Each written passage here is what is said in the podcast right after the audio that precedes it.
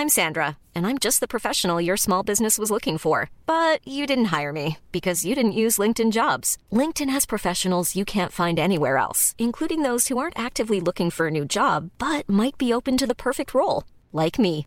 In a given month, over 70% of LinkedIn users don't visit other leading job sites. So if you're not looking on LinkedIn, you'll miss out on great candidates like Sandra. Start hiring professionals like a professional. Post your free job on linkedin.com/people today. Moi, je serais giga je vous blessé. Ah Ouais, ouais, tu es blessé Non mais grave. Enfin, mais sans vouloir tirer la couverture vers moi, mais je me dirais, enfin, je me remettrais grave en question. Je me dirais, mais en fait, Ariane n'ose même pas me parler.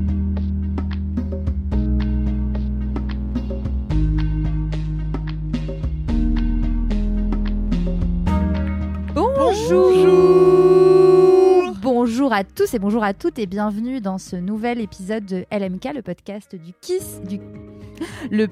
du Kiss, évidemment du kiff et de la digression.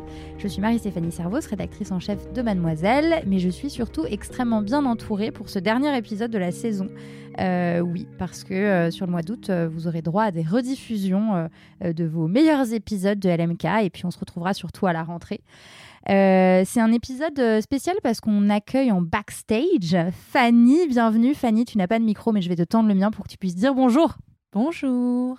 Fanny, euh, Fanny Cohen-Moreau, euh, qui est, ouais, voilà, moi je dis tout, le prénom, le nom de famille, le- l'âge, la date de naissance, qui est euh, podcasteuse. Je vous recommande d'aller voir son, son travail. Ce n'est pas mon kiff, mais c'est un petit kiff en soi. Et Fanny, tu vas t'occuper du coup de, de, bah, de tourner euh, les euh, futurs épisodes de LMK, de les, de les monter de, de, de ton oreille absolue et d'en faire des, des petits objets merveilleux qui arriveront jusque dans les, les oreilles de nos auditeurs et auditrices. Merci d'être là, Fanny. Tu vas aussi, tu vas aussi rire à nos vannes. Mais je vais rire tout le temps en fait, ça va être un enfer pour vous. Ça va être extrêmement, extrêmement drôle. Attention. Alors, autour de cette euh, table dans ce studio, j'ai avec moi euh, trois personnes. À ma droite, Maya Boukela, Bonjour. qui est journaliste pop culture chez MAD. Tu as déjà participé à. Eh oui, on s'est déjà vu, ou plutôt entendu, puisque j'ai déjà participé à plusieurs LMK. Est-ce que tu es ravie de revenir sur LMK Ah bah je suis ravie, Magnifique. ravie de revenir. Magnifique. Ariane? Hello, bonjour à tous. Ça fait, j'ai l'impression que ça fait 10 ans que j'ai pas fait un LMK, donc j'ai tout oublié. Mais c'est pas grave, euh, on va se remettre en jambes. J'espère que tout le monde va bien. C'est comme une, une première fois, même si t'en en as déjà fait euh, Oui, pas mal, oui. pour le coup. Et Anthony, toi aussi, tu connais bien. Oui, ça va. Je commence à bien connaître la machine. Ouais. Alors, pour euh, introduire cet épisode, euh, j'ai une, question de la plus haute importance à vous poser, puisque pour euh, celles et ceux qui nous écoutent, vous n'avez pas pu le manquer, et encore moins pour Maya d'ailleurs, qui a écrit plusieurs papiers dessus, Barbie, le fameux film de Greta Gerwig, qui est sorti la semaine dernière. Eh bien, est sur tous les écrans. Et j'avais une question très importante à vous poser. Quel rapport avez-vous ou aviez-vous avec votre Barbie Euh, Et peut-être que vous n'en avez pas eu d'ailleurs. Ariane Vas-y, j'ai Ariane Pardon, là dans pardon, le ouais. eye contact. Donc... J'attendais que je vais pas parler en même temps. Alors, déjà, j'avais des Barbie, effectivement. Je n'avais pas excessivement, c'était pas mon jeu favori, euh, machin. Mais euh, on y jouait quand même pas mal avec mes sœurs. Et c'était quelque chose de très classique, c'est-à-dire vraiment euh, histoire, narration, fil narratif entre nous deux, avec ma sœur, je veux dire. Et euh, parfois, de temps en temps, quand on était un peu euh, déluré, on faisait les salons de beauté Barbie. Mais non. Donc, euh, shampouinage, euh, coupage de cheveux. J'ai évidemment une Barbie au crâne rasé, sinon c'est pas drôle.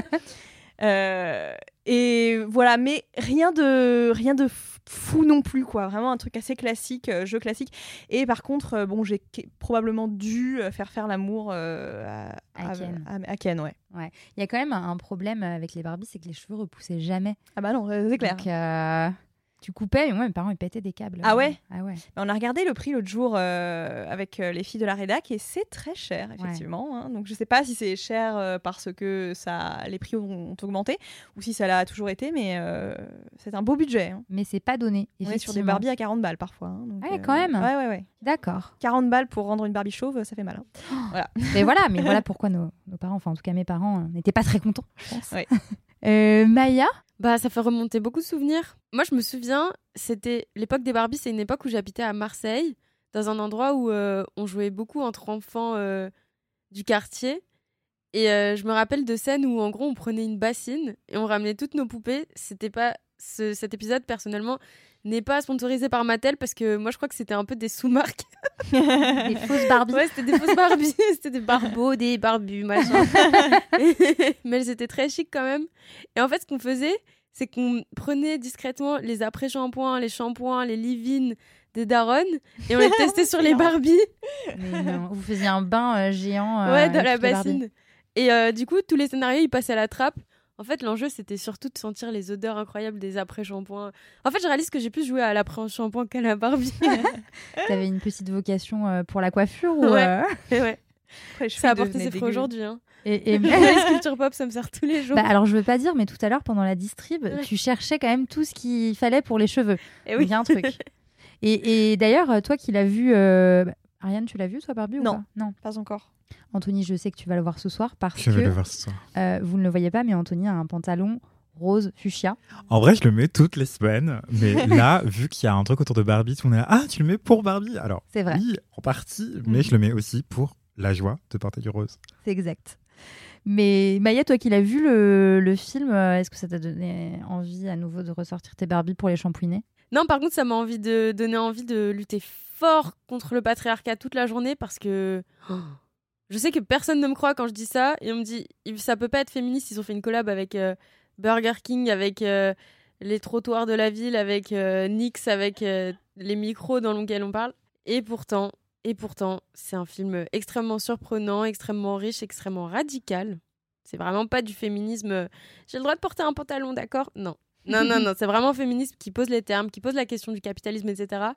Donc en sortant, vous n'avez pas envie de. Non, vous n'avez pas envie de vous divertir dans votre coin comme ça, vous avez envie de vous retrouver et de vous organiser euh, pour avancer ensemble. Donc euh, Trop bien. Ok, et je vous invite d'ailleurs euh, à aller lire euh, les articles de Maya sur le sujet et notamment, euh, notamment sa critique euh, du film. Euh, c'est vraiment, vraiment très, très intéressant. Même quand on l'a pas vu, d'ailleurs, ça donne très envie de le voir. On vous mettra euh, les liens euh, dans la bio. Et toi, Anthony, est-ce que tu avais des Barbies? Est-ce que tu en as toujours, peut-être? Dis-nous tout. Alors, j'allais dire, non. Euh, oui, j'avais des Barbies quand j'étais petit. J'ai une grande sœur. Mes parents l'auraient sûrement pas acheté pour moi directement. Mais euh, j'avais une grande sœur qui avait des Barbies et j'en ai hérité avec mon petit frère. Et donc, on jouait souvent avec nos Barbies et nos Action Man, euh, qui sont différents de Ken. Je crois qu'Action Man était beaucoup Ouais. plus musclé que Ken, qui était déjà métrosexuel avant l'heure. Et, euh, Mais oui, non, mais grave, les Action Man, c'était que des mecs euh, qui euh, partaient euh, soit dans la jungle, soit euh, dans des, des hélicoptères. Des... enfin, C'est ça, un grand aventurier, contrairement à Ken qui n'a pas de métier, ni de vocation, ni de sexualité véritablement. Euh, D'ailleurs, ça me fait penser à un clip de Katy Perry, une chanson qui est euh, sous-cotée alors qu'elle est très drôle et peut-être un petit peu problématique, qui s'appelle You Are So Gay, euh, de son premier album euh, One of the Boys, où elle justement elle joue à la Barbie avec Ken et en fait euh, dans tout le clip on, on montre que Ken est gay quoi. Euh, bref, donc oui, je jouais à la Barbie. Je crois qu'il y avait une Barbie particulière que j'aimais beaucoup parce que quand tu mouillais ses cheveux, ils changeaient de couleur. Ah, Oh. trop bien Et donc, Ah, mais toi, t'avais la. Barbie à 200 balles, quoi. Eh bien, c'est possible. Ma sœur les a pas trop décapitées, donc euh, elles étaient encore là, tout entières, avec leurs vêtements et tout. Et il y a d'ailleurs récemment une vidéo qui a été tournée avec euh, l'équipe vidéo de Mademoiselle, un micro-trottoir mode euh, pour la veille de la sortie de Barbie. Et on a rencontré plein de personnes, dont une personne qui nous racontait que c'était son premier accès à la mode. Et quand elle a dit ça, ça a fait tilt et je me suis rendu compte que oui, effectivement, jouer à la poupée, c'est aussi pouvoir euh, jouer à l'habiller, la déshabiller, etc. Et c'était hyper intéressant euh, de le conscientiser. Et donc, ouais, je jouais à la Barbie, je jouais à Action Man. Je les faisais aussi faire l'amour comme beaucoup d'enfants, euh, mais c'est surtout, surtout mes deux Action Man qui couchaient ensemble. Évidemment. donc voilà. C'était, je jouais à la Barbie de manière très queer finalement. euh, voilà. Mais qui n'a pas fait ça, en vrai Bah, je ne sais pas, je ne sais pas, mais je pense que c'est le cours naturel des choses Si vous n'avez jamais fait ça, venez nous le dire dans les DM de LMK. Euh, Et toi, Marie-Stéphanie, est-ce que tu jouais à la Barbie? Eh bien, écoute, oui. Et, euh, et moi, j'ai un, alors, un souvenir euh, très particulier. euh, j'avais, j'avais pas mal de Barbie. euh, bon, je leur coupais les cheveux, je leur arrachais la tête. mon frère leur arrachait la tête particulièrement. Mais, euh, mais c'est surtout que, je pense, je sais plus quel âge j'avais, 7 ou 8 ans. J'avais gagné un concours de dessin. C'est vraiment le seul concours de ma life que j'ai gagné, mais vraiment le seul concours. Et je sais pas pourquoi ils m'ont retenu moi parce que le dessin n'était pas exceptionnel. J'avais gagné un château de Barbie.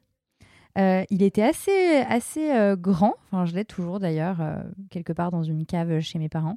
Et il avait un ascenseur à Hein pile. Et ouais, je vous jure, il avait un ascenseur à pile. et et j'étais, j'étais tellement heureuse. Il y, avait, il y avait tout dans ce château. Il y avait, il y avait une salle de bain, une cuisine, euh, un lit. Alors c'était un lit euh, simple. Donc bah, évidemment, Ken et Barbie euh, dormaient dans le même lit. hein. Et voilà, et je me souviens, euh, ce souvenir a un goût très particulier parce que je me rappelle attendre le livreur. On savait le- la date et l'heure à laquelle le livreur allait nous livrer. Et je me souviens, j'étais sur le balcon avec ma mère de notre immeuble et je regardais en bas comme ça, je l'attendais. Et, et j'étais. oui, je vais verser la petite larme. Euh, et, et je l'attendais. Et puis vraiment, j'ai même la photo du jour où je l'ai déballé et monté. Et j'étais déguisée en fée. J'ai jamais compris pourquoi j'étais déguisée en fée ce jour-là. on est toujours déguisés dans des, Voilà. des instants, euh, Ouais. à tout instant en fait finalement. Genre dans la rue parfois. Il y a des, des enfants déguisés. Ok. Voilà, il n'y a pas de Mardi Gras, non, c'est tous les jours Ouais, en ouais. vrai. Donc, euh, et je pense qu'à cette époque-là, j'ai beaucoup, beaucoup, beaucoup joué à la Barbie. Du coup, j'ai vraiment poncé ce, ce château à tel point que après le l'ascenseur était cassé, il marchait plus. Bref, voilà, c'est la, la chute de cette histoire. Oh. Ascenseur, chute. voilà. Écoute, oui, il y, a un- il y, a un- il y a un truc, il y, a un- il y a un fil, euh, il y a un fil à tirer. Euh, non, donc voilà, et, et moi ça me, ça commence à, je- j'ai pas l'impression d'être hyper sensible au marketing de qu'il y a autour de ce film, et, et pourtant là, ça commence à faire euh, quelques jours où je sais pas, je suis très attirée par le rose. euh, il se passe des petits trucs comme ça. euh, là, j'ai mon- le miroir Barbie euh, que j'ai pris dans la distrib. Enfin, il y a, c'est fou, hein. Ils sont l'influence. Euh, ouais, ils sont vraiment très forts. T'as envie d'aller le voir ou pas? Mais grave, Ok. j'ai trop trop envie d'aller le voir. Mais là, je suis en train de méditer sur ce que tu as dit, Maya, et je me demande dans quelle mesure on peut détruire la maison du maître avec les outils du maître, comme dirait Audrey Lorde.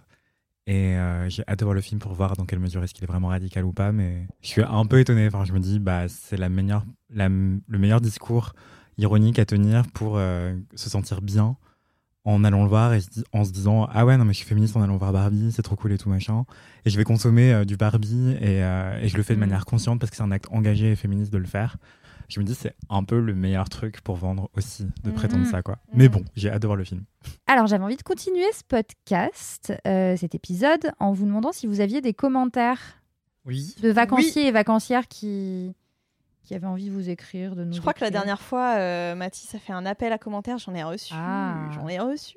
Au moins 5. Par centaines. Oh oui, par centaines.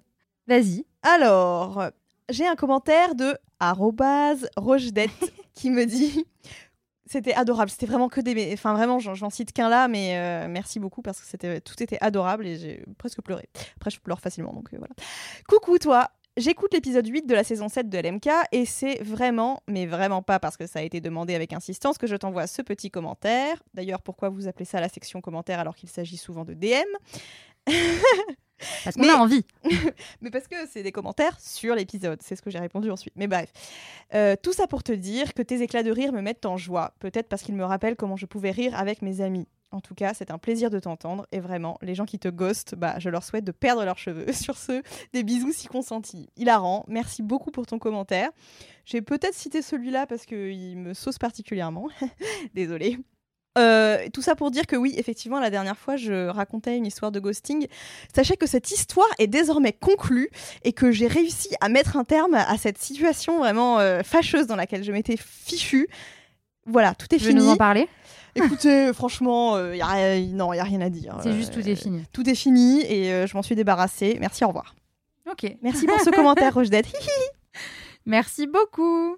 Ok, et donc euh, si je comprends bien, tu en as reçu euh, plein d'autres. euh, J'en ai en stock. Tu en as en stock que tu pourras égrener pour euh, Exactement. les prochains épisodes.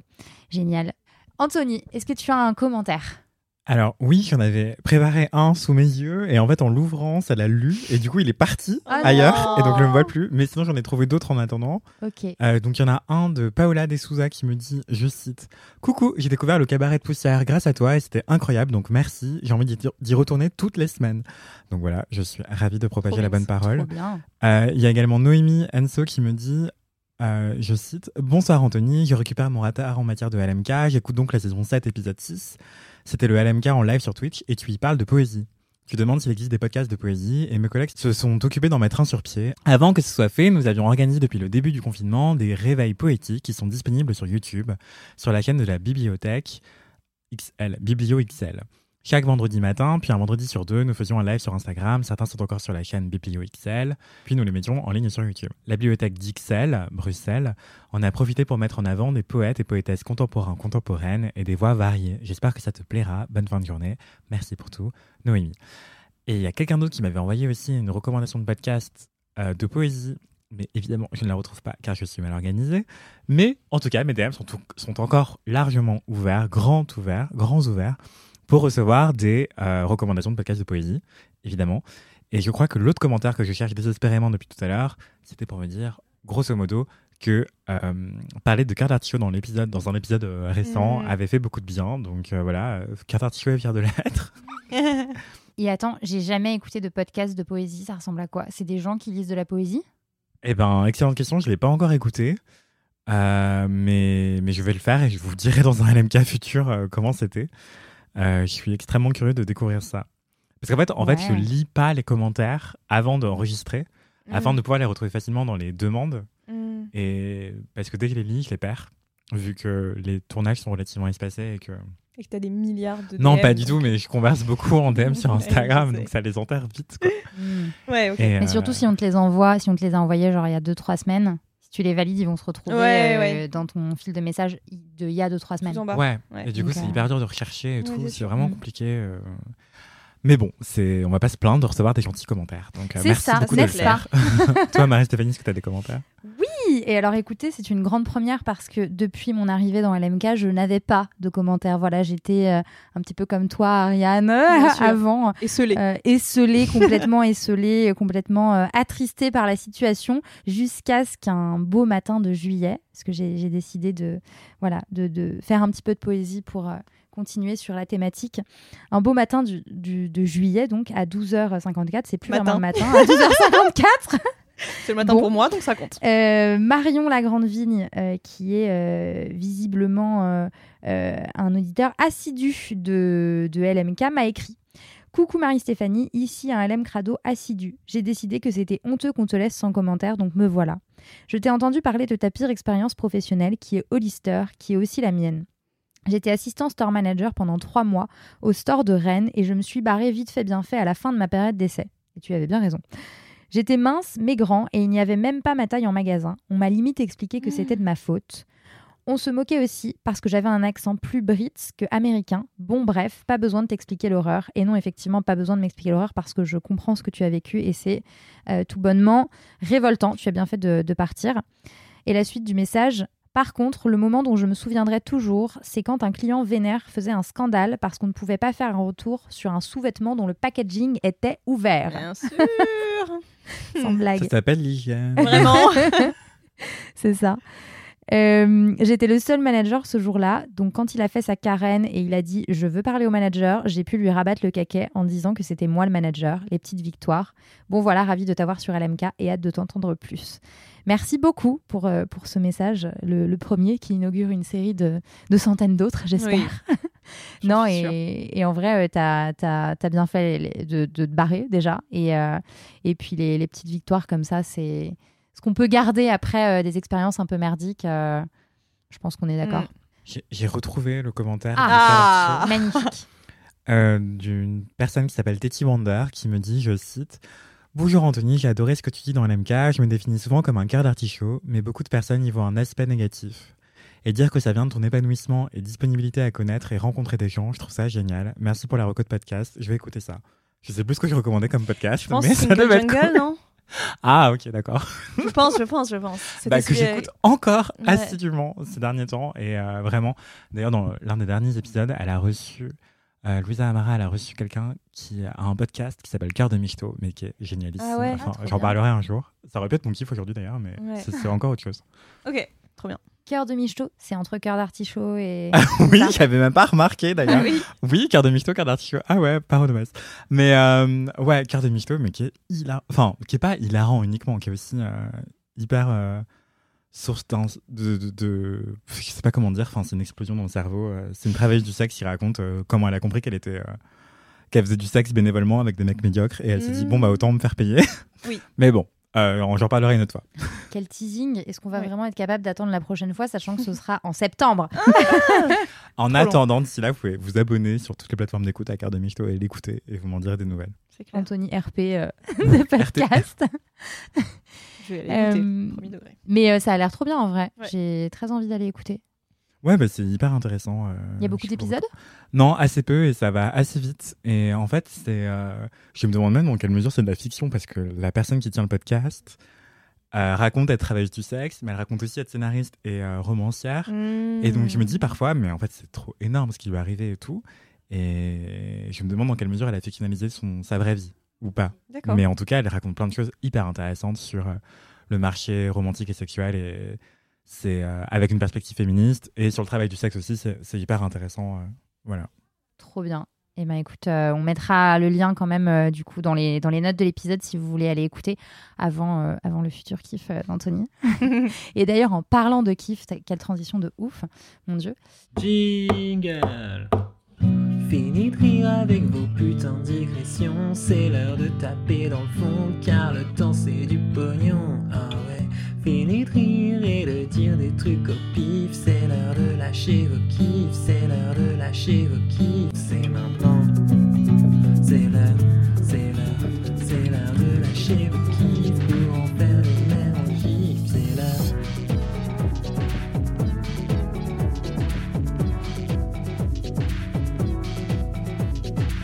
Waouh, merci merci, Valentin. Et on passe au kiff tout de suite. Ariane, quel est ton kiff cette semaine? Alors, j'ai beaucoup hésité, euh, aussi parce qu'il y a beaucoup de temps qui s'est écoulé entre euh, le dernier épisode et euh, cet enregistrement aujourd'hui. Donc, j'ai aimé beaucoup de choses dans la vie finalement. Difficile Mais- de faire un choix. Voilà, difficile de faire un choix. Mais, puisque visiblement euh, le fait que je me sois fait ghoster vous a fait réagir, je me suis dit que j'allais encore parler de ça.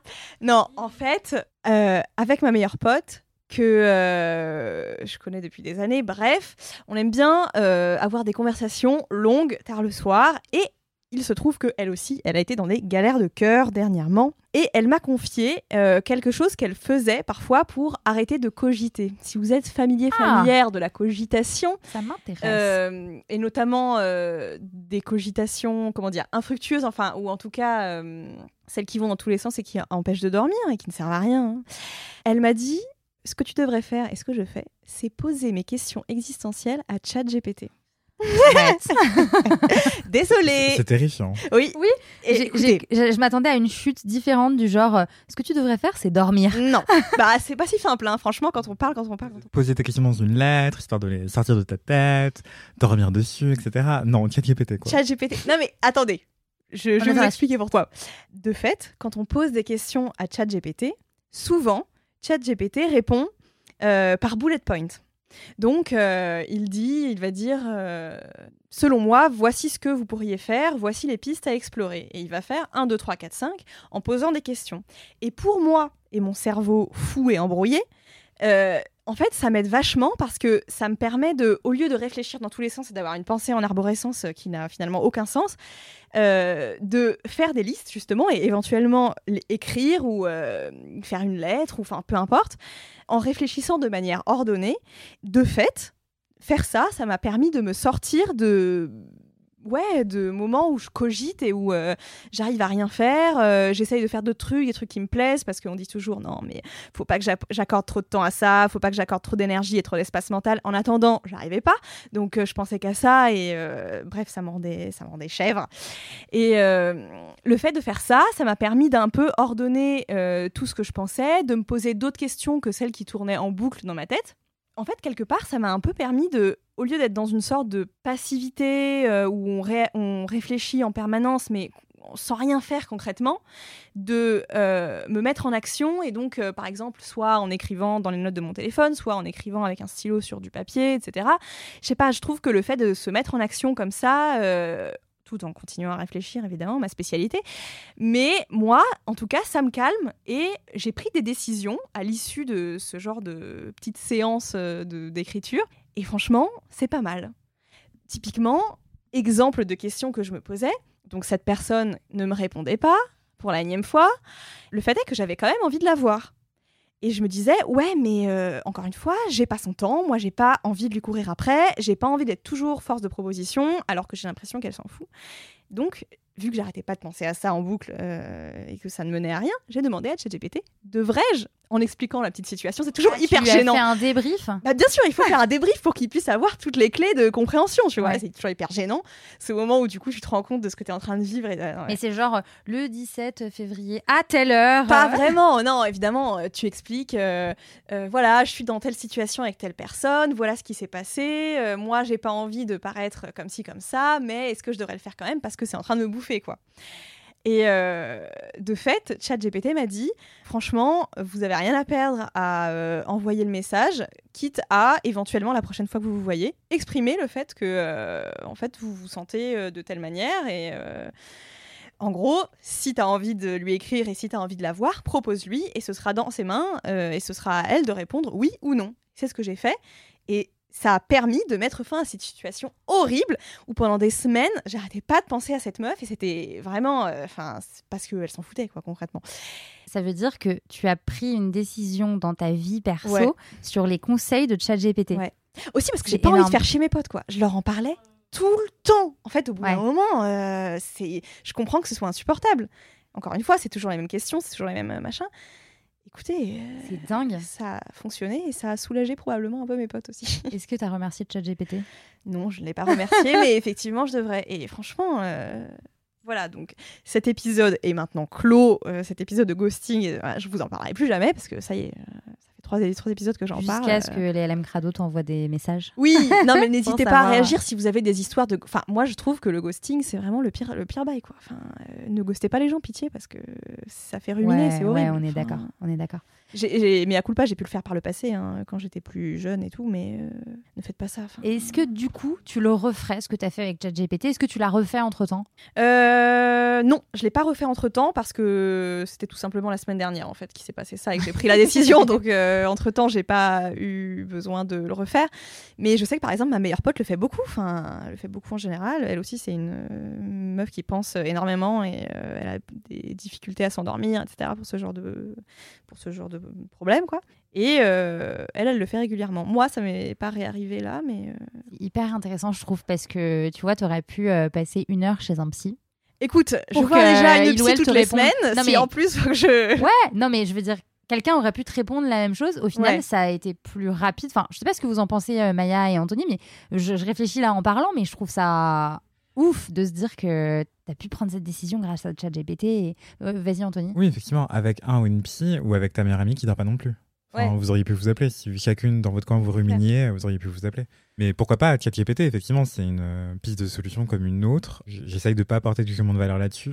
En fait, ça me terrifie, je pense. c'est pour ça que j'ai un peu une aversion à l'idée de faire ça. Mais, euh, mais pourquoi pas? Je, Il me semble que dans certains pays, c'est déjà proposé comme une piste de solution à plein de personnes euh, très isolées pour euh, Mm. caser de la compagnie et, euh, et que ça aide aussi euh, dans plein de cas de troubles mentaux. Donc euh, pourquoi pas, euh, effectivement, avoir l'intelligence artificielle en guise de, de béquille sociale euh, ou plus, mais, mais vraiment, ça me paraît vertigineux. Quoi. Je- Mais en fait, le truc, c'est que. euh, Oui, j'aurais pu voir ma psy, etc. Mais euh, je sais pas comment expliquer. C'est un peu une question de besoin d'instantanéité. Ouais. Et le fait que. euh, Moi, j'avoue, j'ai pas très forcément envie de faire chier mes potes euh, en permanence pour ça.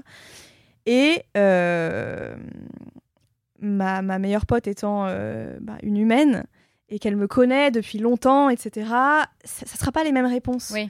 En fait, ça m'a aidé le, pragmatisme que euh, ChatGPT affiche euh, dans ses bullet points. Et, euh, je dis pas forcément que c'était les questions les plus Mm. euh, pertinentes, euh, que euh, c'est les meilleurs conseils qu'on m'ait donnés, etc. Mais en attendant, euh, je sais pas, ça, ça m'a, aidé. ouais, ça m'a aidé. Mm. Franchement, ça m'a aidé. Ouais, mais c'est ça. Quand, quand je disais, tu aurais pu demander à ta psy ou quelqu'un d'autre, c'était dans le sens, tu aurais pu demander à un humain. Oui, oui. Et en fait, mais, mais en fait, t'as même pas eu besoin. C'est ça qui est, comme le dit Anthony, hyper vertigineux. Et en même temps, euh, c'est pas mal non plus parce que, comme tu le dis, euh, ta meilleure pote, bah, elle aurait peut-être été entre guillemets influencée par Mm. euh, euh, des histoires passées qu'elle te connaît, euh, Mm. alors que le ChatGPT, il avait juste les faits, Ouais. quoi. Donc il y a un côté. euh, il y a un- Ah, t'es pas d'accord, Antoine Bah, après, ChatGPT, il me semble que c'est du machine learning. Donc, euh, en fait, Oui. ChatGPT, l'intelligence de ChatGPT se nourrit de toutes les expériences qu'on lui a racontées. Donc, c'est la même, enfin, c'est pas la même chose, mais ça, ça c'est nourri effectivement de plein d'histoires aussi. Ouais, ouais, Donc- mais, mais, mais je veux dire, il a pas de de- d'informations sur euh, la personnalité d'Ariane, euh, tu vois, son mode, son, sa façon de réagir habituellement dans ce type de situation, les relations qu'elle a pu avoir par le passé. euh. Mais aussi, euh, j'avoue, parce que en vrai, ça m'arrive assez souvent d'avoir des trucs comme ça, et surtout euh, quand c'est en fait en début de relation, quand je rencontre des gens, je suis très facilement survoltée en fait. Et j'avoue, j'ai un peu honte de ça.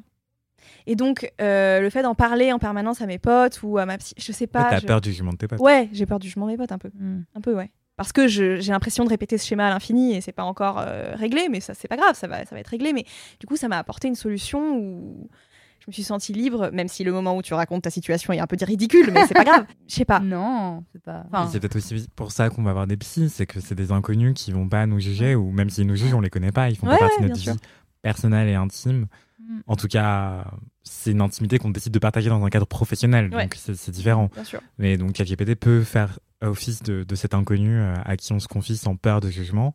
Mais normal- je pense que tes amis, s'ils t'aiment vraiment, s'ils ils Ah et bien elles sûr. t'aiment vraiment, ils vont pas te juger. Ou alors même quand ils te jugent, c'est pour ton bien. Quoi. Bien sûr, bien sûr, bien sûr. T'as dit à tes potes d'ailleurs ou pas, euh, bah les gars. euh, Moi, les je serais giga euh, je vous ai- blessé. Ah Ouais, ouais, es blessé Non mais grave. Enfin, mais sans vouloir tirer la couverture vers moi, mais je me dirais, enfin, je me remettrais grave en question. Je me dirais, mais en fait, Ariane n'ose même pas me parler. non, Non, je suis mais une mauvaise oreille ou de, enfin. Ou elle a peur de me saouler, du coup, ça veut dire que je donne des signaux de mauvaise écoute et tout, Et donc pourtant, me pas remettrais du grave tout, en hein, question. Parce Quoi. que vraiment, avec mes potes, on parle pendant des heures et des heures et des heures et des heures. Et euh, enfin, moi, je les écoute parler avec plaisir des mêmes sujets en boucle. Enfin, c'est comme ça, c'est ça l'amitié. Je veux dire, euh, voilà. Mais euh, je leur ai dit, mais ça les a pas. Ça les a. Ils ont, enfin. ouais, ils étaient en mode ok. Ouais. Bah écoute, en tout cas, c'est cool que ça t'ait aidé. Ouais. Euh, que ça t'ait libéré, comme tu le disais, et euh, que du coup tu sois passé à autre chose. Enfin, Mm. c'est ça le, au final qu'il faut regarder, Ouais. c'est que ça t'a permis d'avancer. Exactement. N'hésitez pas à nous dire d'ailleurs, euh, vous qui nous écoutez, si vous avez déjà fait la même chose, si vous allez faire la même chose après avoir écouté Ariane. Faites pas. en vrai, pff, c'est aussi que, enfin, je me répète, mais quand je suis dans ces moments-là, c'est l'anxiété pure. En fait. ouais. Donc c'est juste euh, physiquement désagréable. C'est genre le beau milieu de la nuit, et tu Voilà. dors pas, et t'as besoin d'avoir Et genre j'ai mal au ventre, j'arrive pas à respirer, Ouais. machin. Et en fait, euh, du coup, j'essaye de faire, j'essaye de faire des trucs. C'est pour ça que j'ai un journal intime depuis que j'ai genre 10 Mm. ans, parce que c'est un peu les, les seules choses qui me permettent d'ordonner mes pensées, d'éviter de, de, de tournoyer, de, de genre spiraling, Mm. comme on dit en anglais, de- dans ce genre de pensée. Mais après, euh, chacun évidemment, Mm. chacune sa manière de, de gérer ça. C'est pas Grave. forcément la meilleure solution. C'est un un retour d'expérience en Voilà, tout cas. retour d'expérience, exactement. Trop bien. Maya, c'est quoi ton kiff cette semaine? Euh, là, tout de suite, mon kiff, bah, c'est l'histoire de Ariane. Ah, c'est facile ça quand même. hein. Tu débarques dans LMK, t'écoutes les autres et après tu dis mon kiff. T'as déjà fait ça ou pas? Jamais. non, non, non, non, c'est non, mais c'est juste que j'ai trop envie de réagir à ce que tu as dit. Ah bah, Vas-y, vas-y. Trop touchant témoignage. euh, vraiment trop touchant, trop rigolo. Et en même temps, euh, ça raconte plein de choses. Moi, ce que ça m'inspire, c'est, je trouve, une chose que tu n'as pas forcément dite, c'est que, qui se rappelle, on vit dans un monde où on peut être ghosté. Donc à partir de là, Mm. c'est normal d'avoir peur de raconter, euh, de saouler ses amis et tout, tu Mm. vois. Parce que ça peut arriver de tous les côtés. Mais à partir du moment où le concept de ghoster existe, tu te dis pourquoi est-ce que ce, tu vois, ce serait mon crush qui s'intéresse pas à, à, Mm. à moi et tout? Non, ça peut être euh, même des personnes. euh, on n'avait pas vu ça venir du tout, etc. Donc, euh, cette insécurité d'avoir euh, peur de saouler les gens, de se dire euh, j'ai un temps de parole limité. Mm. Quand j'ai parlé six fois d'un sujet, bon, ça commence à devenir chiant, tu vois. Mm. Machin, ben, je pense que. Enfin, ChatGPT, il arrive dans un monde où c'était déjà dysfonctionnel, tu vois. Genre, les relations sociales, elles sont déjà dysfonctionnelles. Donc, ça nous paraît impressionnant de passer par ChatGPT et tout. c'est trop normal, hein. Mm. Ça pose plein de questions, etc. Mais j'ai l'impression que c'est juste un symptôme, et Ouais. un symptôme d'un truc qui était déjà là et que, en fait, euh, ça fait sens. Et au moins, ChatGPT, c'est gros, tu vois. Enfin, c'est en mode, c'est ChatGPT, donc c'est absurde, c'est ridicule et c'est trop efficace en même temps, euh, voilà, en fonction Ouais. de ce que tu décides d'en faire. Mais je trouve quand même ça visibilise euh, des Mm. schémas, schémas sociaux et tout qui sont dégoûtants, relationnels et des comportements Ouais. qui sont dégoûtants. C'est c'est dommage qu'il y ait des personnes qui se remettent en question quand tu dis ah j'avais peur de te saouler, j'avais peur de te parler de ça, euh, de peur de te saouler et tout. Si jamais un ami vous dit ça, ne vous dites jamais euh, ah ok en fait il trouve que je suis pas une d'une bonne oreille ou quoi. Les insécurités c'est tu peux être aussi bien que tu veux en face. Les insécurités c'est voilà Ouais. ça se construit sur des années et tout donc. euh, C'est une bonne Merci, conclusion, Maya. C'est kiff. I'm Sandra, and I'm just the professional your small business was looking for. But you didn't hire me because you didn't use LinkedIn jobs. LinkedIn has professionals you can't find anywhere else, including those who aren't actively looking for a new job but might be open to the perfect role, like me. In a given month, over 70% of LinkedIn users don't visit other leading job sites. So if you're not looking on LinkedIn, you'll miss out on great candidates like Sandra. Start hiring professionals like a professional. Post your free job on linkedin.com/people today. Du coup, ton kiff à toi, c'est quoi. Bah mon kiff à moi c'était le concert de Lana Del Rey. Oui Hey, C'est vrai. Pour des raisons évidentes de concert de Lana Del Rey. Bah, Est-ce que tu peux nous raconter comment c'était? Oui, bien sûr. En fait, c'était comme vous l'imaginez, c'était inimaginable. Merci, au revoir. non, non, vraiment, c'est tu peux pas l'imaginer euh, si tu l'as pas vécu. Bon, euh, alors pour commencer, c'était trop marrant parce que euh, devant l'Olympia, t'avais un amas de gens et puis des gens qui lâchaient des hurlements euh, comme ça, intempestifs. euh, tu sentais, ils contenaient, ils contenaient et puis ils lâchaient des cris suraigus. et- Habité par Lana Del Rey. quoi. habité quoi. Juste, on va la voir. Quand même, contexte, elle n'était pas venue en France depuis 2013. Ah oui, j'avais pas cette info. Ah ouais? D'accord. Info quand même. Ouais, grave. Ouais. Et puis, je pense que vous avez vu passer qu'il y a genre euh, 2000 places, un truc comme ça à l'Olympia, alors qu'il y, a eu, euh, il y a eu 60 000 inscrits euh, sur la liste d'attente. euh. Ouais, c'était c'était fou. Après, donc c'était marrant parce qu'en première partie, ils nous ont mis euh, une dame qui, était, qui ressemblait un peu à Lana Del Rey. Dame. Une dame. Le mot dame. c'est qui cette dame? Je crois que c'était une personne allemande qui s'appelait Sophie. Et c'était marrant parce que dans l'idée, ça ressemblait à Lana Del Rey, mais c'était pas du tout comme elle. Et euh, du coup, on était en mode ouais, bravo Sophie. Mais mettez-nous Lana maintenant. Oui, bah. Ah, La pauvre, en même temps, faire la première partie de, ouais, Ouais, de, de personnalités qui sont hyper attendues. euh. Oui, Mm, mm, mais mm. j'ai- trouvé que c'était pas trop malin de la part de la programmation de mettre quelqu'un qui lui ressemble un peu, mais qui n'est pas elle. Autant euh, faire radicalement différent et tout, Ouais. c'est pas. je- voilà. Les programmateurs de l'Olympia, si vous m'entendez. mauvais teasing, quoi. Ouais. c'est le créneau, il est déjà pris, quoi. Ouais, c'est clair. Mm. Puis elle a une, quand même une belle compète, quoi, euh, à côté. hein. Ouais, c'est pas compliqué. hyper sympa, quoi. Ouais, grave.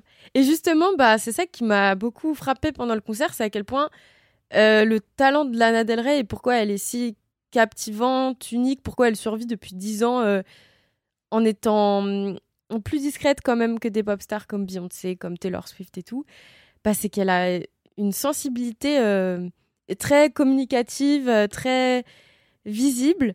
Certains pourront dire que c'était le défaut du spectacle parce qu'en fait, elle avait derrière elle des danseuses très virtuoses qui faisaient des grands écarts, des twerks, vraiment mixer les inspirations pour que ce soit divertissant. Mais ça marchait pas trop parce que c'est pas le mood de Lana Del Rey. Et en fait, au bout d'un moment, je me disais peut-être que ça serait ok en fait de faire un concert assis. Tu vois, juste Ok. on, on l'écoute. Ouais, ouais. Ça- parce qu'elle a une voix. C'est pas tant qu'elle chante divinement bien ou quoi, mais elle a une voix tellement unique. Mm. C'était c'était bouleversant d'entendre euh, cette voix comme ça euh, directement. Et d'ailleurs, c'est marrant parce que euh, quelques jours plus tôt, j'avais un ami qui m'avait dit Ouais, tu savais que Lana Del Rey, elle avait chanté Take Me to Church de Osier? Et j'ai dit Bah non, elle a jamais chanté cette chanson. J'ai écouté et je me suis rendu compte que c'était une intelligence artificielle qui Ah avait ouais? reproduit. Ah oui. On continue, il y a une thématique. là. Ouais, c'est c'est clair.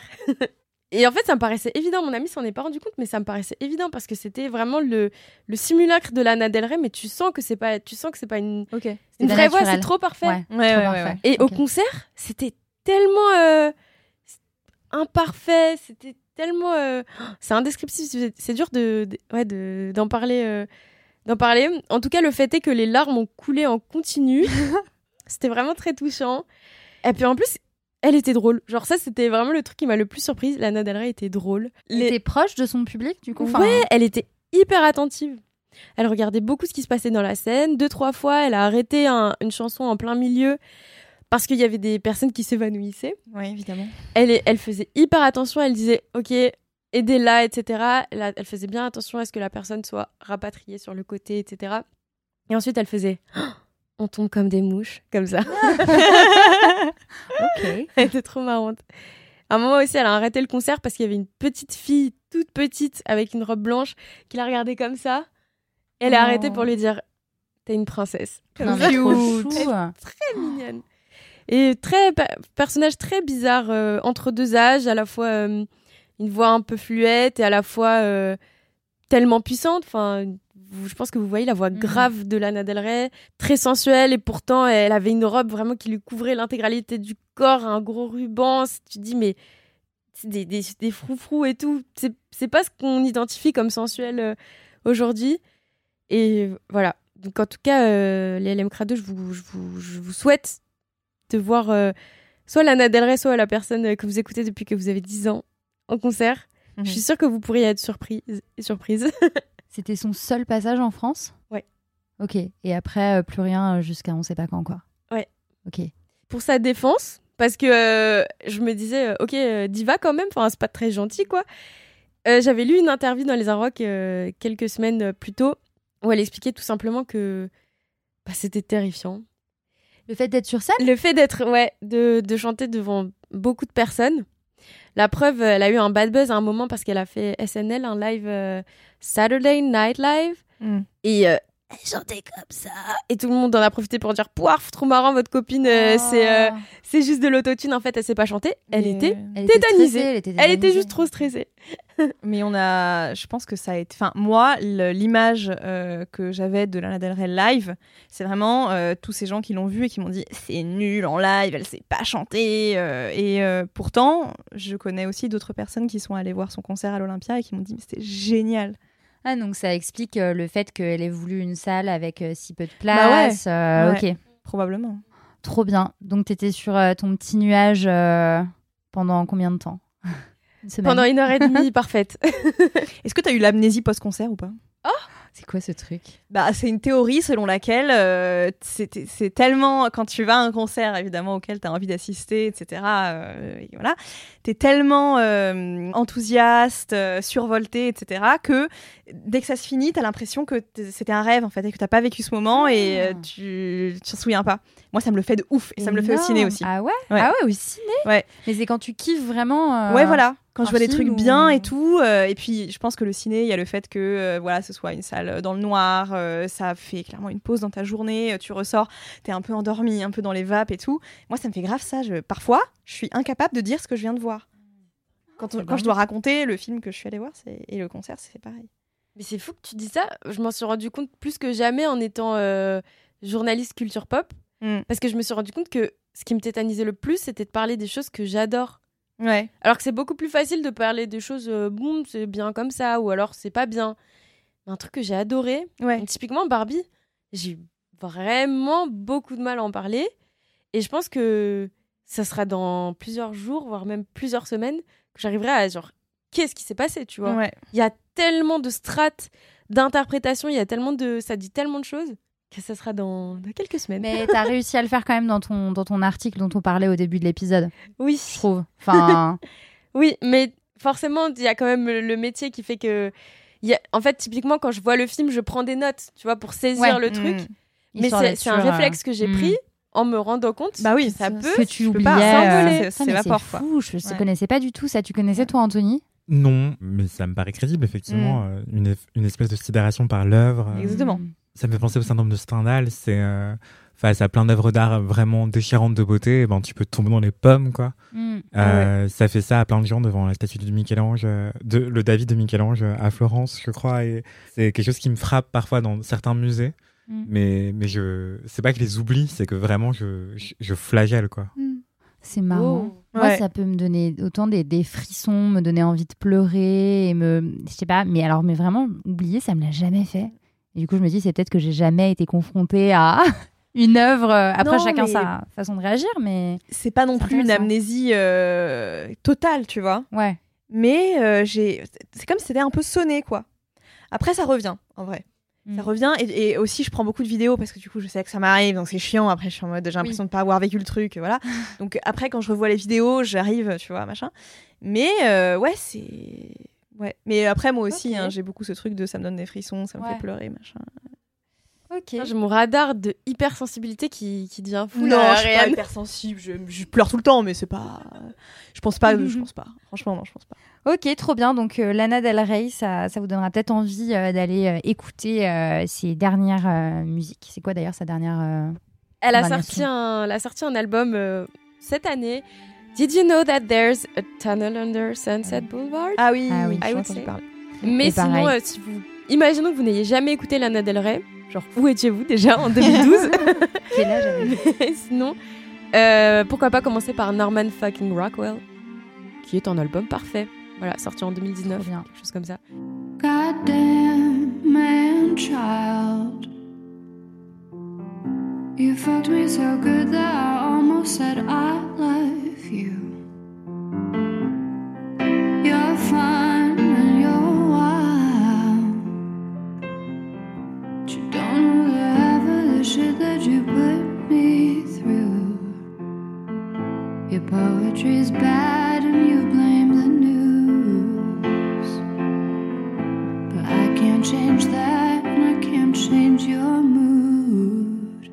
C'était dans mes recommandations de l'été, Mm. parce qu'on a préparé un, un papier spécialité avec les recommandations culturelles de la rédac. Merci Maya en tout Merci. cas. Tu nous as fait revivre, enfin vivre plutôt parce qu'on n'y est pas allé, mais ce, ce beau concert. anecdote il y a je connais un gars qui a payé 1500 euros sa place No way. Ouais. Et il pensait que c'était une fausse place parce qu'il l'avait acheté Ouais. euh, un gars comme ça. Il a et, pris le risque euh, quand même de et donc il est arrivé à genre 7h du mat parce qu'il était en mode si le gars l'a vécu- l'a vendu pardon à 10 personnes, je veux être la première Oui, bah à oui. passer le portique. Ouais. Il est passé et la place euh, fonctionnait. Ah donc c'était Voilà. une vraie. Voilà. Ouais, c'était une vraie. Juste hein, quelqu'un qui a été tiré au sort et qui l'a 1500 balles, revendu quand même. 1500 balles. Quel âge avait cette personne? Mon âge. Il a Quoi acheté sur Twitter Je sais pas. mais le pouvoir d'achat d'une personne Oui, de c'est ton ça. âge. euh, Est-ce que cette personne peut faire un règlement de C'est compte? fascinant. C'est- Non, c'était euh, ça a été offert par ses parents. Ça a été offert par ses parents. Le pouvoir d'achat de ses parents? Ouais, effectivement, je confirme. Ouais. J'aimerais avoir un règlement de compte de cette personne quand même. Mm. et oui, si vous ne connaissez pas règlement de compte, c'est notre rubrique argent. Euh, témoignage argent, d'ailleurs, si vous avez envie de venir témoigner un jour, nous raconter euh, comment vous gérez vos, vos finances, n'hésitez pas. Dit comme ça, ça fait très euh, banque d'affaires, mais c'est pas ça du tout. C'est beaucoup Si plus vous êtes fun. le genre de personne à mettre 1500 euros dans un concert, Venez nous raconter, puis voilà, venez nous en parler. venez nous expliquer comment vous faites.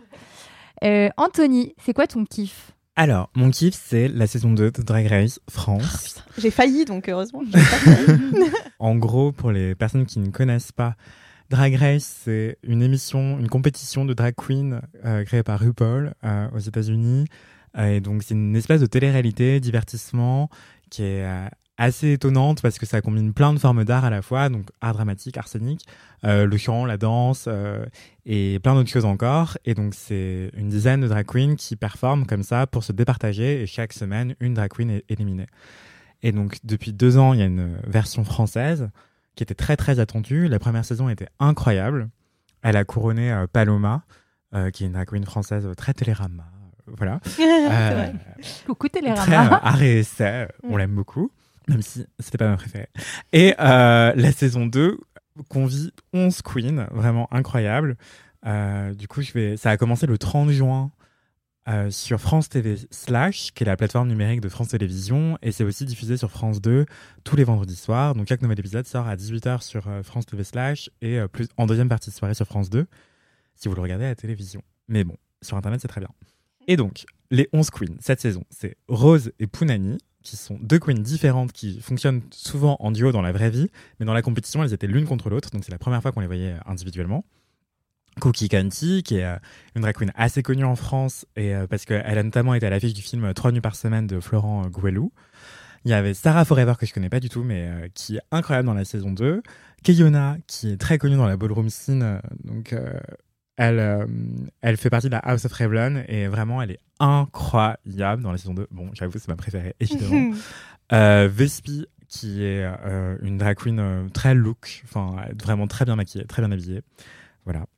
Euh, Moon, qui est une drag queen suisse, qui est adorable. Elle est aussi non-binaire et trans, et c'est hyper intéressant. Elle c'est vraiment la personne avec un univers le plus marqué. Enfin, elle est complètement à part, complètement hors sol, complètement lunaire, et elle est passionnante. Ginger Beach, qui est euh, aussi très intéressante. C'est, euh, je sais pas comment, c'est la doyenne de la compétition. Elle a 44 ans et elle est aussi un, peu plus size par rapport aux autres. Et du coup, ce qui peut être un peu lourd, c'est que en fait, euh, la plupart des, il y a certaines autres drag queens dans la, compétition qui font que des références par rapport à son poids. Et elle-même, elle en parle beaucoup. Mais pourquoi pas Enfin, c'est intéressant aussi d'avoir de la diversité corporelle dans la compétition. C'est juste, il faut pas que ce soit juste genre le seul truc sur lequel on. Des références genre du body shaming? Bah parfois c'est des blagues body shamantes Ouais. que je trouve assez Ah pénibles, ouais. Euh, et elle-même en fait. Mais après c'est une forme de retournement du stigma, donc que elle-même le fasse, pourquoi pas. Qu'elle fasse que ça, c'est lourd, mais Ouais. elle fait pas que ça, donc ça va. Mais il y en a une, il y en a d'autres dans la compétition qui font vraiment beaucoup beaucoup de body shaming. Enfin pas beaucoup beaucoup, mais c'est juste. En fait, je me dis, chaque émission, chaque épisode dure 50 minutes et s'il y a trois blagues pleines de body shaming dans, en 50 minutes, c'est vraiment trop quoi. Et je me dis, ça se trouve il y en a Ah plein qui ont été coupés au montage, j'en sais rien, tu vois. Mais bon, je trouve ça un peu lourd. Euh, Il y a qui est vraiment ultra talentueuse, c'est la queen euh, à barbe de la, de la saison. Et euh, elle a été aperçue dans le cabaret Fantasma euh, ces derniers mois. Et avant ça, elle faisait partie du Jean-Paul Gaultier euh, Freak Show. Donc vraiment, c'est la queen euh, qui a l'habitude de performer sur scène et de faire euh, tout et n'importe quoi. Enfin, elle est drag queen depuis un an seulement, mais avant ça, elle était vraiment euh, danseuse de, de compétition, quoi. Et euh, Kitty Space, qui est une drag queen euh, asiatique, la première asiatique dans Drag Race France. Et elle est euh, adorable. Elle aussi, elle a un univers hyper marqué. Elle fait des costumes de manière hyper crafty, arty. Enfin, c'est incroyable. Et Mami Wata, qui est euh, une autre drag queen qui fait partie d'une house euh, de la ballroom ici. Elle fait partie de la house of la durée. Bref, ça c'est le casting de la première saison. Donc là, on en est au quatrième épisode. Le De la cinquième va deuxième saison. de la deuxième saison, excusez-moi. Le cinquième épisode va sortir ce vendredi à l'heure où on enregistre, donc euh, là on sera fin juillet. Mais, euh, mais voilà, donc ça va durer jusqu'à à peu près fin août.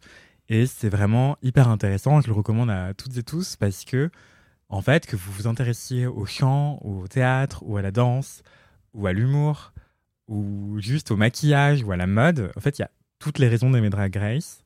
Euh, surtout que, la, en fait, j'avais déjà été euh, obligé de regarder des épisodes de version américaine contre mon gré. Obligé. Ouais, vraiment, euh, c'était du fag napping. Et euh, en gros, c'était, euh, je je- j'aimais pas parce que je trouvais ça hyper violent. Ça me ramenait à mes années de harcèlement scolaire au collège lycée.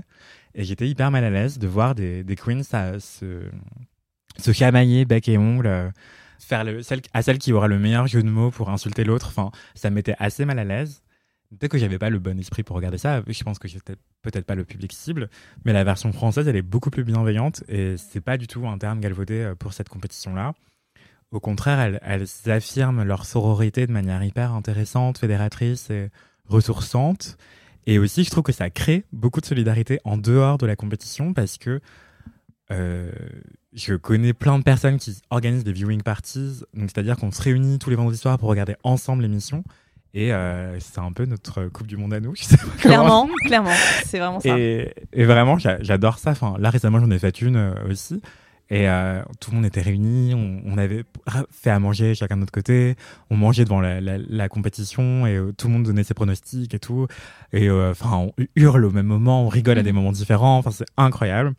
Et donc, ça, ça crée beaucoup de solidarité. Et là, c'est donc des, des euh, viewing parties chez des gens, mais ça peut être aussi dans des bars, dans des lieux de fête. Et donc, ça crée, ça, ça permet d'entretenir la communauté, d'entretenir les communautés, euh, queer mais pas que, et c'est euh, hyper précieux, c'est inestimable. Donc, c'est aussi pour ça qu'il y a Drag Race, c'est pour tout ce qu'on voit à l'écran et tout ce qui se fait, tout ce qui se crée en dehors de l'écran. Et euh, vraiment, c'est magnifique, quoi. Je, je recommande chaudement cette compétition je sais pas quoi vous dire de plus. Enfin, allez-y, c'est gratuit. Voilà, c'est ça que je voudrais, je pourrais dire de plus, c'est que c'est gratuit et ça vient du service public. Et en fait, le fait que ce soit produit par le service public, c'est la cerise sur le gâteau. C'est de, se dire, en fait, c'est une mission de service public que d'afficher ça dans une chaîne de, grand public en plus, à, une heure presque de grande écoute parce que c'est en deuxième partie de soirée quand même. Mais, euh, mais voilà, y a eu, les moyens ont été mis. Et en plus de ça, il y a même une deuxième émission qui a été créée en, parallèle de Drag Race euh, saison 2. C'est euh, Drama Queen, qui est présentée par Paloma, donc celle qui a gagné la saison 1 de Drag Race France, qui fait une espèce de mini débrief avec d'autres euh, queens du cast de la saison 1. Donc les, les queens du cast de la saison 1 regardent la saison 2 et commentent l'émission, l'épisode de la semaine. Elles disent Ah bah il s'est passé ça, qu'est-ce que t'en penses et tout. Elles réagissent en direct, un peu comme une vidéo de React, comme on dirait sur YouTube ou sur Twitch. Et c'est hyper intéressant, c'est drôle aussi, et ça permet encore plus de créer de liens entre la saison 1 et la saison 2 et montrer que tout ça, c'est juste une grande et belle famille euh, de personnes euh, à queer. C'est quand Drama Queen? C'est juste après. euh, Juste après. Voilà, donc si vous regardez sur France 2, c'est diffusé vers minuit 15. Et si vous regardez sur France TV slash, hélas, ça ne sort pas juste à 19h puisque l'épisode sort à 18h, mais ça sort après euh, la diffusion sur France 2, donc ça sort à minuit. Donc si vous regardez Dra- Drag Race et que vous attendez Drama Queen, vous attendez longtemps. Mais d'où l'intérêt de faire des viewing parties, c'est que vous pouvez faire d'autres choses en attendant, comme euh, faire des cocktails ou des mocktails. Euh, vous avez plein de recettes sur mademoiselle.com écrites par mes soins. Euh, voilà. Trop bien. Je sais pas si vous regardez. Trop Bien bien. sûr que non, alors oui. moi, bah, moi non, je regarde pas, mais je regarde pas, mais en revanche, euh, je lis euh, avec attention les récaps pailletés euh, de Marion Olité, qui est une, euh, une pigiste euh, culture pour Mad et qui du coup tous les lundis nous sert un récap pailleté de l'épisode de l'émission de, avant avant veille. Bref, de la semaine passée quoi. Et voilà, vous pouvez les retrouver aussi si vous souhaitez lire plutôt que de regarder. Mais après le, le, kiff d'Anthony et ce teasing, j'avoue que ça donne grave envie de regarder. Franchement, c'est l'utilité publique. hein, je suis désolée, mais Mm. c'est vraiment génial. Enfin, J'ai emmené, euh, du coup, moi aussi, je fais des viewing parties, parties plutôt dans des bars ou des lieux euh, qui organisent ce genre d'é- d'événements, en l'occurrence. Et euh, j'ai emmené vraiment tous mes potes qui connaissent pas du tout euh, ni le milieu, ni l'émission, euh, ni les deux parfois. Et vraiment, euh, tout le monde m'a dit, mais c'est trop, trop bien en fait. Parce que je, je regardais pas trop, trop, moi non plus, les saisons euh, américaines ou autres pays. Et en fait, bah, c'est plutôt Inès et Delphine, les filles qui travaillent à la vidéo, qui m'ont dit on regarde la saison 2, etc. Et effectivement, le fait d'aller dans des bars, de regarder les épisodes avec d'autres personnes, enfin, c'est vraiment une expérience de communauté qui est incroyable. Et je rebondis sur le fait que tu dises que c'est d'utilité publique. Euh, Ariane, ce que j'ai oublié de préciser, c'est que en plus de tout le drama, enfin de tout l'art dramatique, de tout- toute la mode, tout le maquillage, tout- enfin et même la Mm, coiffure, j'ai oublié mm. de préciser la coiffure, mais les coiffures sont Mm. incroyables, Mm, mm. enfin les perruques et tout, c'est Ouais. démentiel. Euh, en plus de tout ça, de, de- du chant, de la danse, euh, de l'humour, il y a aussi beaucoup de messages hyper forts politiquement. Et en fait, elle profite de plein de moments dans le confessionnal et euh, aussi dans les, la salle de préparation des queens euh, pour euh, échanger entre elles et se raconter des choses. Elles savent très bien qu'elles sont filmées, évidemment. Elles en profitent pour passer des messages. Donc il y a certains épisodes où elles parlent de, de coming out, d'autres où elles parlent de thérapie de conversion qui ont été récemment interdites en France, mais pas dans le cas des transidentités, donc euh, c'est- grave, il s'agirait de les interdire ça aussi. Et c'est encore en cours en Suisse, donc Moon, qui est la drag queen suisse de, la- compétition de la saison 2, en parle pour dire que c'est encore euh, légal en Suisse, par exemple. Donc euh, il y, a, plein de messages comme ça qui, passent. Par exemple, dans la saison 1, il y avait Lolita Banana, qui est une queen sud-américaine, qui racontait justement qu'elle est séropositive au VIH, mais qu'elle est indétectable, donc sa charge virale est indétectable, donc elle ne peut pas transmettre le VIH, même si euh, elle avait des rapports sexuels sans préservatif. Puisqu'elle prend son traitement correctement, elle a une charge virale qui est tellement basse qu'elle ne peut pas le transmettre. Et donc ça, elle raconte ça sur France 2. Et ça, c'est regardé par plein de personnes Ouais. queer et plein de personnes alliées. Et ben en fait, c'est, ça permet de faire rentrer le message dans plein de foyers français. Et ça, c'est, euh, c'est inestimable en fait. C'est, Mm. elles en profitent effectivement pour passer des. Je me répète, mais c'est, magnifique. Enfin, c'est hyper important et c'est Ouais. d'utilité publique. Mais je crois qu'en plus, euh, ça fait des audiences incroyables. Je- ça, je sais pas. Alors, euh, France 2 raconte être, euh, avoir été assez surpris par le- l'engouement pour la saison 1 et c'est pour ça que dès le premier épisode, ils se sont dit on va le diffuser à- à- sur la... sur- En fait, ça devait pas être diffusé sur France 2. Ils comptaient diffuser que le premier épisode pour la saison 1. Finalement, ça a eu tellement de succès qu'ils se sont dit on va diffuser toute la saison. Ça, c'est le discours officiel. Dans les faits, je sais pas si... Enfin, je me demande si c'est pas euh, Mm. une fabrication, enfin, Mm. pour euh, faire monter la sauce et tout. Mais récemment, je parlais avec le coproducteur de l'émission, euh, Raphaël Sioffi, qui écrit les trois quarts des blagues entendues de la part du jury, et de Nikki Doll, la présentatrice de, de l'émission. Et effectivement, il me disait que c'était un succès fou, et parce qu'en plus de tout ce qui se montre à l'écran, il y a une tournée à l'issue de la compétition. Et donc, en fait, les queens sillonnent la France pour se donner en spectacle. Et euh, toutes les queens du cast, pas juste la gagnante. C'est ça qui est aussi très intéressant, c'est qu'il y a un, un vrai effet de troupe Mm. en fait qui se crée aussi. Et, et ça donne à voir beaucoup d'art euh, vivant, euh, intéressant, important. Et bon, ça, ça ressemble beaucoup à du cabaret aussi. euh, c'est pour ça que ça me parle particulièrement. Mm. Mais, mais oui, ça c'est pour dire à quel point le succès, en fait, il a un effet boule de neige parce que il y a beaucoup de bouche à oreille puisque c'est une communauté qui est assez petite mais qui est très vocale et qui crée beaucoup de contenu. Donc ça donne envie à plein d'autres gens de regarder. Et donc il y a plein d'alliés qui regardent aussi. Et, euh, et après il y a, la, il y a le- les chaussures en spectacle, pardon, en salle de spectacle. Donc il y a la tournée. Ça ramène encore plus de monde. Après il y a la saison 2. Donc en fait la boule de neige ne fait Ouais. que croître et croître et croître. Et donc il me semble que oui, ça, ça marche bien et c'est bien parti pour marcher de mieux en mieux puisque là, par exemple, la saison 2, la finale de la saison 2 aura lieu au Grand Rex. Elle sera, euh, elle aura lieu en direct. Je sais pas comment trop expliquer ça, mais en gros, la Queen qui va se voir couronner va le vivre en direct au Grand Rex et euh, c'est pas enregistré euh, en avance quoi. Et en fait, pour assister à cette finale-là, il y avait eu une, euh, une espèce de tirage au sort qui avait été organisé par, par l'émission. Et il y avait eu beaucoup, beaucoup plus de monde que prévu. Je crois que c'était Mm. 42 000 personnes Mm. pour une petite salle. Quoi. Euh, Waouh, c'est incroyable. euh, ouais, ouais, c'est un succès assez monstrueux. Ok. Et mérité. Génial. Et euh, les replays, tu sais combien de temps on peut les voir? On peut les voir très longtemps. Il me semble Mm. qu'on peut encore regarder la saison 1. Donc la saison 2, je pense qu'on peut encore la regarder Ok. encore au moins un Ah, an. on peut encore pense. regarder la saison 1. Ouais, ouais. Il me semble, ouais. Trop bien. Ok. Et d'ailleurs, je en profite pour glisser un autre kiff dans ce kiff. Euh, on peut aussi regarder sur euh, France TV Slash une série géniale sur l'intersexuation qui s'appelle Cher Tendre, C-H-A-I-R, plus loin tendre, euh, qui est magistrale. Euh, vraiment, euh, je vous la recommande chaudement.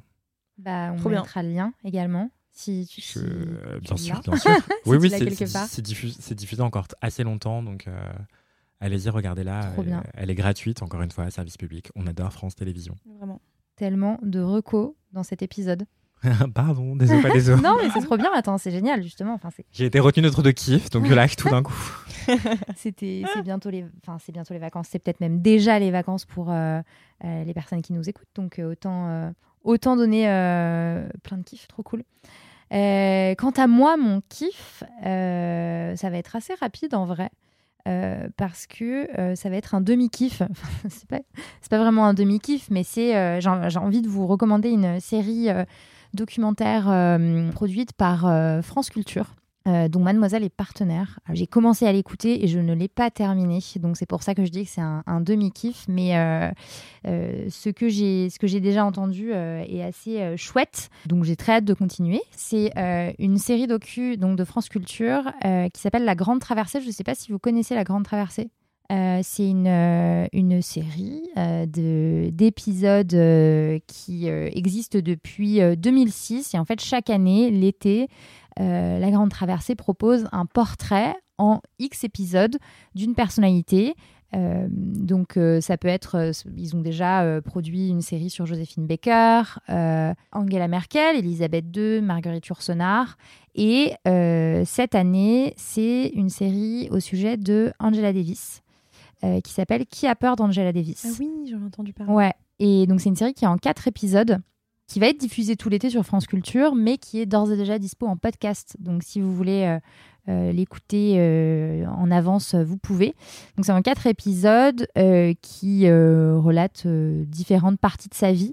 Donc déjà peut-être pour ceux et celles qui ne connaissent pas Angela Davis, c'est une militante afroféministe états-unienne. Donc elle est née en 44 euh, aux États-Unis euh, et elle s'est engagée très très jeune pour euh, les droits civiques. elle faisait partie aussi du mouvement des Black Panthers. Et elle a eu une vie ultra engagée et surtout digne d'un roman parce qu'il lui arrivait des trucs incroyables. Enfin, elle a été em- emprisonnée un nombre incalculable de fois. Elle s'est échappée. elle a risqué la peine de mort à un moment donné dans sa vie. Parce qu'évidemment, elle dérangeait, forcément. Euh, C'était euh, une, une des femmes qui avait, euh, qui avait une voix les plus importantes à cette époque-là. Et, et donc, le, le FBI était un petit peu à, à sa. Enfin, la, la course est un petit peu à ses trousses, voilà, exactement. Donc, cette série, elle est organisée en quatre épisodes. L'épisode 1, c'est Injustice. L'épisode 2, c'est Traqué. L'épisode 3, Superstar. Et l'épisode 3, Messagère. Donc, à chaque fois, comme je le disais, avec euh, euh, un, focus sur une partie euh, un peu différente de sa vie. Comme je n'ai pas terminé la, les épisodes, j'avais juste envie de vous donner trois, trois choses à savoir sur Angela Davis pour vous donner envie d'écouter cette série documentaire et peut-être d'en savoir un petit peu plus sur sa vie aussi. La première chose, elle a étudié à Paris. Je ne sais pas si vous le saviez. La littérature et la philosophie Où ça? Euh, à la Sorbonne. En fait, elle a passé euh, un peu de temps à Biarritz en 63, euh, où elle suivait des cours de français. Et suite à ça, elle s'est inscrite à la Sorbonne, où elle a étudié la littérature contemporaine. Elle en parle d'ailleurs dans son autobiographie, dont je vais vous citer un passage. Elle écrit À la Sorbonne, j'avais toujours l'impression d'être à l'église. Des piliers séculaires soutiennent les plafonds démesurément hauts où s'étalent de vieilles peintures défraîchies. Le caractère sacré qui suintait de cet endroit forçait ces milliers d'étudiants au silence. Le travail que j'y faisais semblait incompatible avec l'environnement. Voilà, je vous laisse Mm. euh, en déduire ce que vous voulez en déduire. Euh, ré- réduit, euh, forçait ces milliers d'étudiants au silence, et évidemment, elle, c'était euh, tout l'inverse. Deuxième, deuxième chose à savoir sur elle, elle a été candidate à la vice-présidence des États-Unis en 80 et en 84 pour le Parti communiste américain. Voilà, le saviez-vous? Évidemment que non, je ne sais rien de toute façon sur cette femme. c'est Anthony, il va clair. répondre oui. Oui, bon, bah, voilà, hein, après. Euh, ce qui ferait dû être préparé par Anthony. Non, pas du tout. Je te charrie. Euh, et enfin, euh, le- la dernière chose à savoir, alors évidemment il y en a des dizaines d'autres, hein, j'ai juste fait une petite euh, sélection, euh, c'est qu'effectivement elle a été arrêtée à plusieurs reprises, comme je le disais euh, au début, euh, mais surtout menacée de la peine de mort. Alors, il faut savoir que dès les prémices de son militantisme, elle, est, elle, a, vraiment le FBI à ses trousses, donc qui, l'écoute, qui, voilà, qui essaye un peu de chercher la, petite bête pour la faire tomber. Et il se trouve qu'en 70, euh, il y a une prise d'otage euh, dans un tribunal de Californie euh, et un juge et deux prévenus décèdent. Et on retrouve une arme qui appartenait, semble-t-il en tout cas, à Angela Davis. Donc évidemment, elle est arrêtée.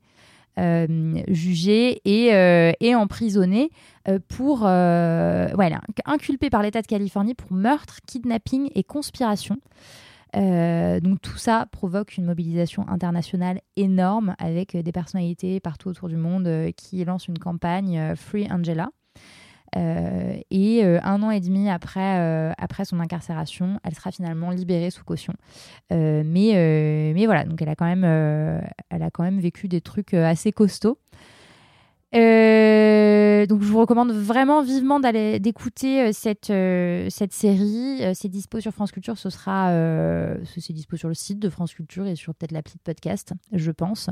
Voilà, c'est bien bien le genre de, de choses qu'on a envie d'écouter quand on a quand on a beaucoup de temps l'été sur la plage ou ailleurs. Je sais pas où vous êtes, à la montagne ou j'en sais rien. Mais voilà, ça ça promet d'être vraiment extrêmement intéressant. Et pour le coup, pour avoir écouté en entier. Euh, celle sur Joséphine Baker et Angela Merkel, euh, c'est toujours extrêmement bien documenté. Il y a des, des experts et des expertes qui sont interrogés dans chacun des épisodes, euh, des débats et, et beaucoup, de, beaucoup de documents d'archives aussi. Donc c'est assez chouette d'avoir ce côté-là, vraiment d'être immergé dans le, dans le sujet. Ça vous tente? Ah oui, grave. Toute façon, moi, les podcasts, Ouais, j'en écoute d'accord. tout le temps, donc euh, parfois des trucs un peu pourris. Ah ouais, des trucs pourris. Bah, en fait, euh, tant que j'ai quelque chose à écouter, je sais pas, j'aime bien. Les gens qui parlent, j'aime bien. Voilà. c'est une magnifique conclusion pour cet Voilà. épisode. Les gens qui parlent, J'aime bien le titre. ça, peut même être très bien le titre de, de- de cet épisode, hein, franchement. euh. Anthony, tu voulais réagir J'allais juste dire, euh, Vas-y. je voudrais juste rappeler qu'elle est encore en vie. Oui. Et, euh, et voilà, donc, euh, chérissons nos idoles encore vivantes aussi. Oui, oui, t'as entièrement raison, c'est ça. Et c'est vrai que c'est important parce que c'est pas euh, la grande traversée, c'est pas que des gens morts. Enfin, Oui, comme souvent à la radio, euh, oui, voilà. Comme souvent à la radio euh, ou euh, enfin comme souvent à la radio, comme euh, comme souvent dans les documentaires qui sont consacrés à des icônes Mm. en général, surtout concernant les femmes, c'est des documentaires qui sortent après leur mort quand on quand on s'intéresse à, à, à nouveau soudainement à, à leur vie. Là pour le coup, en, Davis, elle est vraiment euh, déjà extrêmement connue depuis très longtemps, donc euh, c'est pas une redécouverte, enfin c'est pas un- une, une série documentaire sur la redécouverte d'une icône. Euh, J'ajouterais bien un dernier fait. Ouais.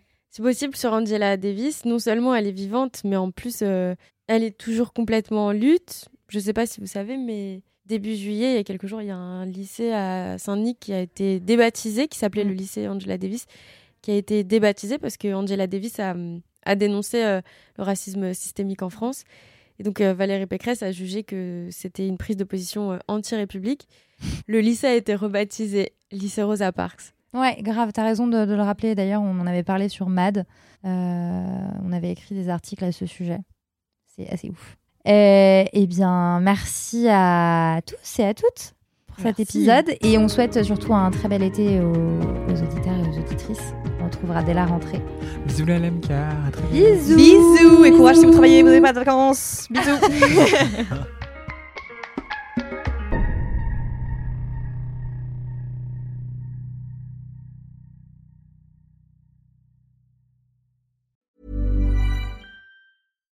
Hi, I'm Daniel, founder of Pretty Litter. Cats and cat owners deserve better than any old fashioned litter. That's why I teamed up with scientists and veterinarians to create Pretty Litter. Its innovative crystal formula has superior odor control and weighs up to 80% less than clay litter.